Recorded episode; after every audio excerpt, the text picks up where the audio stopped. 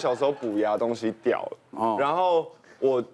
吃东西也是不嚼的那种，我就是用力嚼几下我就吞，然后导致我那颗补牙东西掉了之后，牙齿开始一块一块的掉，然后最后只剩一个牙根勾在牙龈里面，然后我就都不敢去看牙医，然后就到了某一年，我觉得哦好痛，我睡不着觉，而且我也是牙龈上面肿起来。然后我就去跑去找医生看，就是好像就是找找医师吧。嗯，他说我里面呃细菌感染加上发炎，然后里面有一颗脓包，对吧？不过这种故事很多人都有。可是就是可是那个真的很夸张，因为他跟我讲说，我如果再不处理的话，我会鼻窦炎，然后很有可能蜂窝性组织炎。对，所以我那时候其实蛮怕的，我就把那个请医生帮我开刀，然后把脓。现在就是一个空的在这边，就是待治疗。这个这对里，有的牙齿啊，中心神经抽掉会变空的嘛，嗯。久而久之之后，这半壁江山会掉了，是剩半壁。对，年轻人几乎神经抽完，它不痛，他就不再就没理它事。可是殊不知，你日后叭叭叭叭那个，就跟违章建筑一样，房子就断别。没错，瓜哥讲的完全正确，因为我们的牙齿里面的神经，嗯。的牙髓腔里面有神经跟血管嗯，它是供应整颗牙齿的养分，所以当抽掉神经之后，通常我们会做一个牙冠把它保护起来，因为你如果没有做的话，就会像那个研修这样，它会一点一点崩落，断垣残壁的，因为它它可能咬因为它牙齿咬着咬着又忘记又咬到那边去了，失去活性了，它就会很脆。加上舌头会自己会勾动一直去一直勾它。对，哦，对，对啊，而且像我们尤其上颚大臼齿要特别小心，因为那个地方啊，就是研修的那个位置，因为那个地方很靠近我们的鼻窦腔，哦它的牙根是反过来的嘛，所以它当细菌感染到牙根里面，它神经就是沿着神经跑上去的时候，它可能会在根尖造成一个发炎反应，嗯，那那个地方离鼻窦很近，甚至有些病人会造成鼻窦炎。哇，对对，赵医师讲的很对，我多年前还年轻的时候，要值班的时候就遇过有一个病人半夜来，结果他整个眼睛这样肿起来，嗯，然后他说看不太到，右眼视力已经下降了，这时候赶快去做电脑断层，发现鼻窦整个都化脓，眼睛最后面也化脓，嗯所以他整个眼睛被顶出来，嗯有一点凸出来，那有压到视神经，造成视力受损。那我们就问他说，那你怎么拖到现在才来？他说我一直有去耳鼻喉科做处理鼻窦炎，但是好了又复发，好了又复发，最后一直找找找，终于找到病源到底在哪里，就是他一口烂牙，嗯，他牙齿牙周病很严重，蛀牙也厉害，蛀牙一路蛀到牙根，嗯。所以我们口腔很多细菌嘛，刚刚有提到有很多牙菌斑嘛，就顺着那个牙根一路往鼻窦钻进去，嗯。嗯。所以它的脓就一直积，积到后来眼睛也受感染，嗯。最后我们是动用三个科别才把这个 case 解决，就是眼科来把眼球后面的脓引掉，耳鼻喉科把鼻窦开一开，请牙科医师、口腔外科把全部的牙齿都都拔掉，啊啊，都拔掉了，嫌疑犯全部都拔掉整口。植牙吗？对，全部好惨哦当然好的会留着，不好的、不健康的、摇摇欲坠的，全部都拔掉一。台车在嘴巴上嘞。这样是一个头期款。哇，后来后来还打了，就是住院打抗生素，打了很久才恢复。他如果再晚一点来，继续再往上就侵犯到脑袋瓜了，会变脑膜炎、嗯脑哦，膜化脓、脑下脑内化脓，嗯，有生命危险。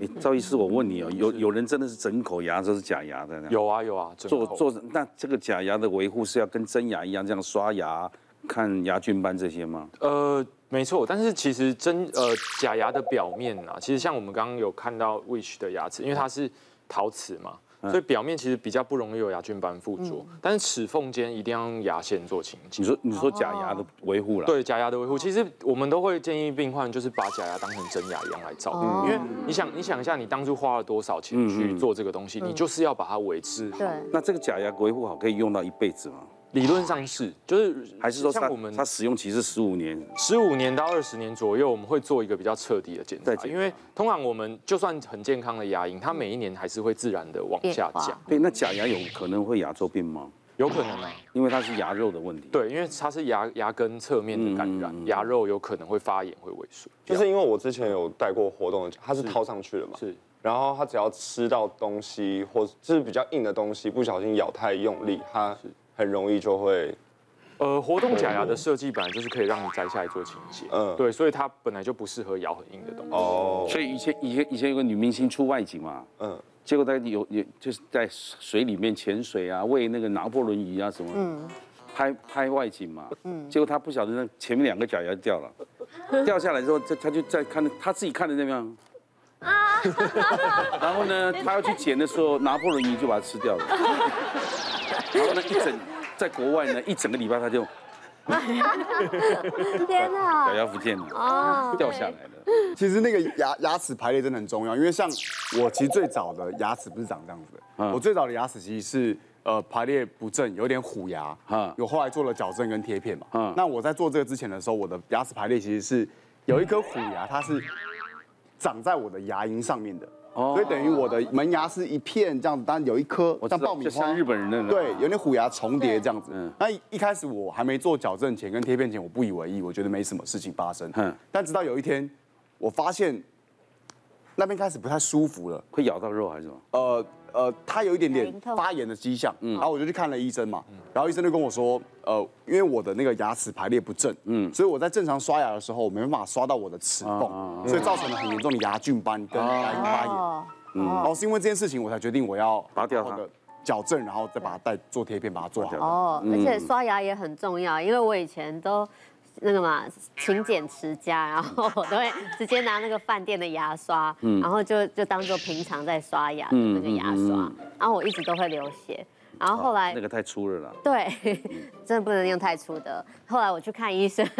他就跟我说我有一点那个牙快牙牙周病了这样子，而且你牙肉越刷越高了。对，他就说我牙龈有点萎缩，我才知道说哦，原来刷牙不能这样子。不要以为不能不能以为你用了牙膏牙齿就会干净，其实是你那个刷牙的动作才是最主要的。嗯，对，所以要慢慢刷，不能太一颗一颗。对，其实除了我们一般人，还有一个族群是特别容易牙齿出问题，就是孕妇。嗯，孕妇的话，她因为怀孕的时候荷尔蒙的改变，加上她饮食的改变，加上她体型的改变，孕妇族群有牙齿问题的特别多。那我之前有遇到一个案例，她是大概二十多岁年轻女性。她来了，看起来正正常常怀孕了，哎，可是她的体型比较瘦。那一开始来，我们就正常产检，都是还蛮合规矩，只有发现说，哎，她牙齿比较黄，那也没有什么问题。但是到了二十周以后，她开始胃那个胃胃逆流，所以她很容易孕吐。她来求诊的那一次，我就发现她就反映说，哎，她牙齿会咬，而且她觉得说她咬东西咬不动，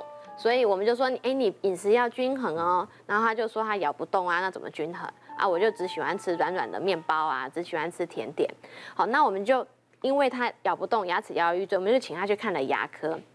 就会诊了牙科以后，他就说，哎，他有牙周病的问题，请他要积极治疗，因为他也蛮严重的。哎，结果他就不见了。到了二十八周回诊的时候，他就说，哎，他想要来检查宝宝。我一跟他讲话的时候，他的牙齿这边在流血。你看他这不是看到他的脸，就是他牙在跟你讲说，哎，那时候那个宝宝怎么样？牙齿一直在流血，然后上牙龈都肿起来，就是变有点变色，肿起来它不是红色，有点红灰红灰的。哦，然后他就说他讲话的时候有一个味道，他说他后面那边肿起来，然后我们才请他去再去牙科，他就说这个是蛮严重的，已经好像有化脓，有当天就有帮他做清创。那我们就跟他说，孕妇如果说合并牙周病的话，其实她流产的几率跟早产的几率是大于七倍以上。哦，然后果不其然，再过两周，在家里就破破水了，就送来急诊，宝宝就早产了。人家正常三十周左右，大概要一千五左右，他宝宝都不足一千克。哇，还好最后是母子均安。那他就是说，因为